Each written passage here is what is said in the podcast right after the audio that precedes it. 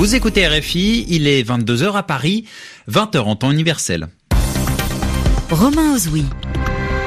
Et c'est l'heure de votre journal en français facile, présenté ce soir avec Sylvie Berruet. Bonsoir Sylvie. Bonsoir Romain, bonsoir à tous. À la une de l'actualité ce soir, la riposte de la communauté internationale dans l'affaire Skripal. Aux quatre coins du monde, de nombreux pays décident d'expulser des diplomates russes pour protester contre l'empoisonnement de l'ancien agent russe en Grande-Bretagne. Trois ans de guerre au Yémen. Pour marquer cet anniversaire, les rebelles Houthis ont tiré des missiles vers l'Arabie saoudite et plus tard, dans la journée, plusieurs centaines de milliers de leurs partisans ont défilé à Sanaa pour dénoncer l'intervention de la coalition arabe. Et puis à la fin de ce journal, nous vous parlerons de l'initiative inédite de la police en Corée du Sud comment réduire le nombre d'accidents de la circulation qui sont causés par des piétons qui ont les yeux sur leur téléphone portable? La police propose d'installer des feux de signalisation sur le trottoir. Le journal en français facile. Après l'affaire Skripal, de nombreux diplomates russes vont être expulsés de plusieurs pays. Oui, l'affaire Skripal concerne cet ancien agent russe qui a été empoisonné en Grande-Bretagne. Suite à cela, Londres avait annoncé l'expulsion de nombreux diplomates russes. Ce lundi, des décisions semblables ont été prises partout dans le monde. Ainsi, 30 diplomates russes vont être expulsés de 14 pays membres de l'Union européenne. Mais c'est aux États-Unis que les annonces sont les plus importantes. Donald Trump ordonne en effet l'expulsion de 60 Russes qui sont qualifiés d'espions. Correspondance Eric de Salve. C'est la plus importante expulsion de Russes de l'histoire, répètent en boucle les médias américains. 60 ressortissants expulsés après l'empoisonnement de l'ex-espion russe Skripal sur le sol britannique. Parmi eux, 48, explique Washington, sont des agents connus du renseignement. Ils travaillent pour des missions officielles aux États-Unis. 12 sont par exemple membres de la mission russe à l'ONU. Fermeture également du consulat russe de Seattle comme un parfum de guerre froide sur la diplomatie. En 1986, quand États-Unis et Russie s'étaient livrés à une guerre des diplomates, 75 Russes avaient été expulsés en plusieurs vagues. Même chose du côté du Kremlin qui appliquait à l'époque une réciprocité systématique. Mais ces tensions ne concernent pas exclusivement la guerre froide. Sous Barack Obama, deux vagues d'expulsions ont été décidées, notamment en 2016 pour ingérence dans la campagne américaine. Ces dernières expulsions interviennent justement alors que la Russie est accusée d'avoir favorisé l'élection de Donald Trump. Le président a lui-même félicité la semaine dernière Poutine pour sa réélection. Nous voulons travailler avec la Russie, justifie le porte-parole de la Maison-Blanche interrogé sur cette apparente contradiction, mais ce type d'actions ne peuvent être tolérées. Éric de Salve, San Francisco, RFI. Au Yémen, cela fait trois ans que le conflit dure. Oui, le 26 mars 2015, une coalition arabe dirigée par l'Arabie saoudite intervenait au Yémen pour chasser les rebelles Houthis. Trois ans plus tard, donc, le conflit a fait près de 10 000 morts et provoqué la plus grave crise humanitaire de la planète. Pour marquer cet anniversaire, les rebelles ont procédé à une démonstration de force dans les rues de Sanaa. Ils ont défilé par centaines de milliers pour dénoncer ce qu'ils considèrent être une agression de la coalition arabe. Et quelques heures plus tôt, ces mêmes outils avaient tiré plusieurs missiles vers le territoire saoudien. Détail avec Toufik Benaïchouch. Les rebelles outils au Yémen, soutenus par l'Iran, se sont rappelés au bon souvenir des Saoudiens en lançant pas moins de sept missiles contre le territoire saoudien. Trois de ces missiles ont été tirés sur Riyad, la capitale, un autre vers la garnison de Khamis Mesheit, un autre vers Najran et deux vers Jazan dans le sud de l'Arabie saoudite.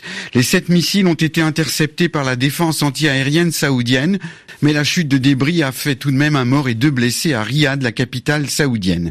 Et pour bien montrer leur détermination, des centaines de milliers de partisans des Houthis se sont rassemblés sur la place Sabirine à Sanaa, la capitale, trois ans donc, jour pour jour après le début de l'intervention de la coalition menée par Riyad pour rétablir le gouvernement du président Abdrabou Mansour Hedi.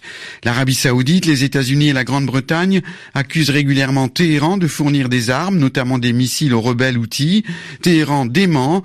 Amnesty International, pour sa part, part, accuse notamment les États-Unis, le Royaume-Uni et la France. Ces pays sont coupables de crimes de guerre potentiels lors de bombardements aériens qui n'épargnent pas les civils. Et les réactions sont vives après euh, les missiles tirés par les rebelles Houthis.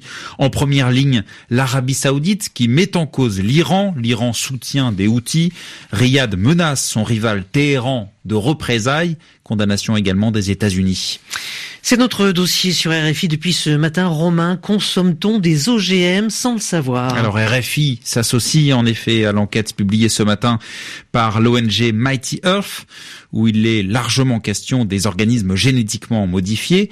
Le titre de cette enquête est explicite, la catastrophe environnementale derrière notre viande et nos produits laitiers.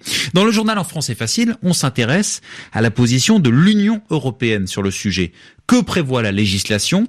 Quelles évolutions sont possibles? Réponse de Johanna Austein à Bruxelles. Quand vous mangez une côte de porc, difficile de savoir si elle contient ou non des organismes génétiquement modifiés. La législation européenne n'impose pas d'étiquetage pour les produits issus d'animaux ayant consommé des OGM, le lait, la viande ou les œufs par exemple. Or, pour nourrir le bétail, les agriculteurs européens achètent en grande quantité des céréales génétiquement modifiées, comme le rappelle l'eurodéputé écologiste Michel Rivasi. Vous pouvez pas vous imaginer la quantité d'animaux qui sont nourris à partir d'un soja génétiquement modifié. 75% de la production mondiale de soja provient soit d'Amérique latine ou soit de ces régions-là. Nous, on veut une agriculture de proximité. Plus vous allez augmenter le libre-échange et plus vous allez contaminer et empoisonner les citoyens européens. Dans un amendement qui sera soumis au vote des eurodéputés à la mi-avril, les Verts demandent un système d'étiquetage obligatoire pour que le consommateur sache ce qu'il a dans son assiette. Mais c'est la Commission européenne qui a le pouvoir de légiférer, pas sûr qu'elle y soit favorable, elle qui a autorisé depuis son entrée en fonction l'importation de 24 nouveaux OGM. Johanna Hochstein Bruxelles, RFI. Et n'oubliez pas donc sur notre site internet www.rfi.fr notre dossier complet sur ce que l'on retrouve donc dans notre assiette. La question du soja est notamment évoquée, sa culture responsable de la déforestation. En France, de nouveaux éléments dans l'enquête après les attaques terroristes qui se sont déroulées dans l'Aude vendredi. Oui, les attentats ont fait quatre morts. Ils ont été commis par le djihadiste Radouane Lagdim qui a été abattu par les forces de l'ordre. Ce soir, le procureur de Paris a fait un point sur l'enquête. Il affirme que Radouane Lagdim était suivi jusqu'à ce mois-ci par les services de renseignement, mais ce suivi n'a pas permis de mettre en évidence des signes précurseurs d'un passage à l'acte, affirme François Molins. On a également appris que la compagne de cet homme avait crié Allah Akbar, Dieu est grand, lors de son interpellation.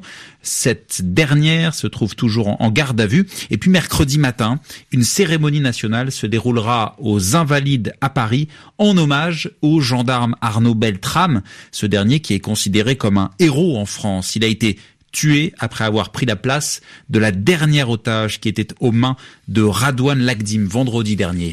Direction à présent la Corée du Sud pour euh, parler d'une décision inédite de la police. Oui, les autorités s'alarment de la hausse des accidents de la circulation qui sont provoqués par des piétons qui regardent leur smartphone au lieu de regarder la route. Alors pour tenter d'améliorer la situation, les policiers ont pris une décision radicale.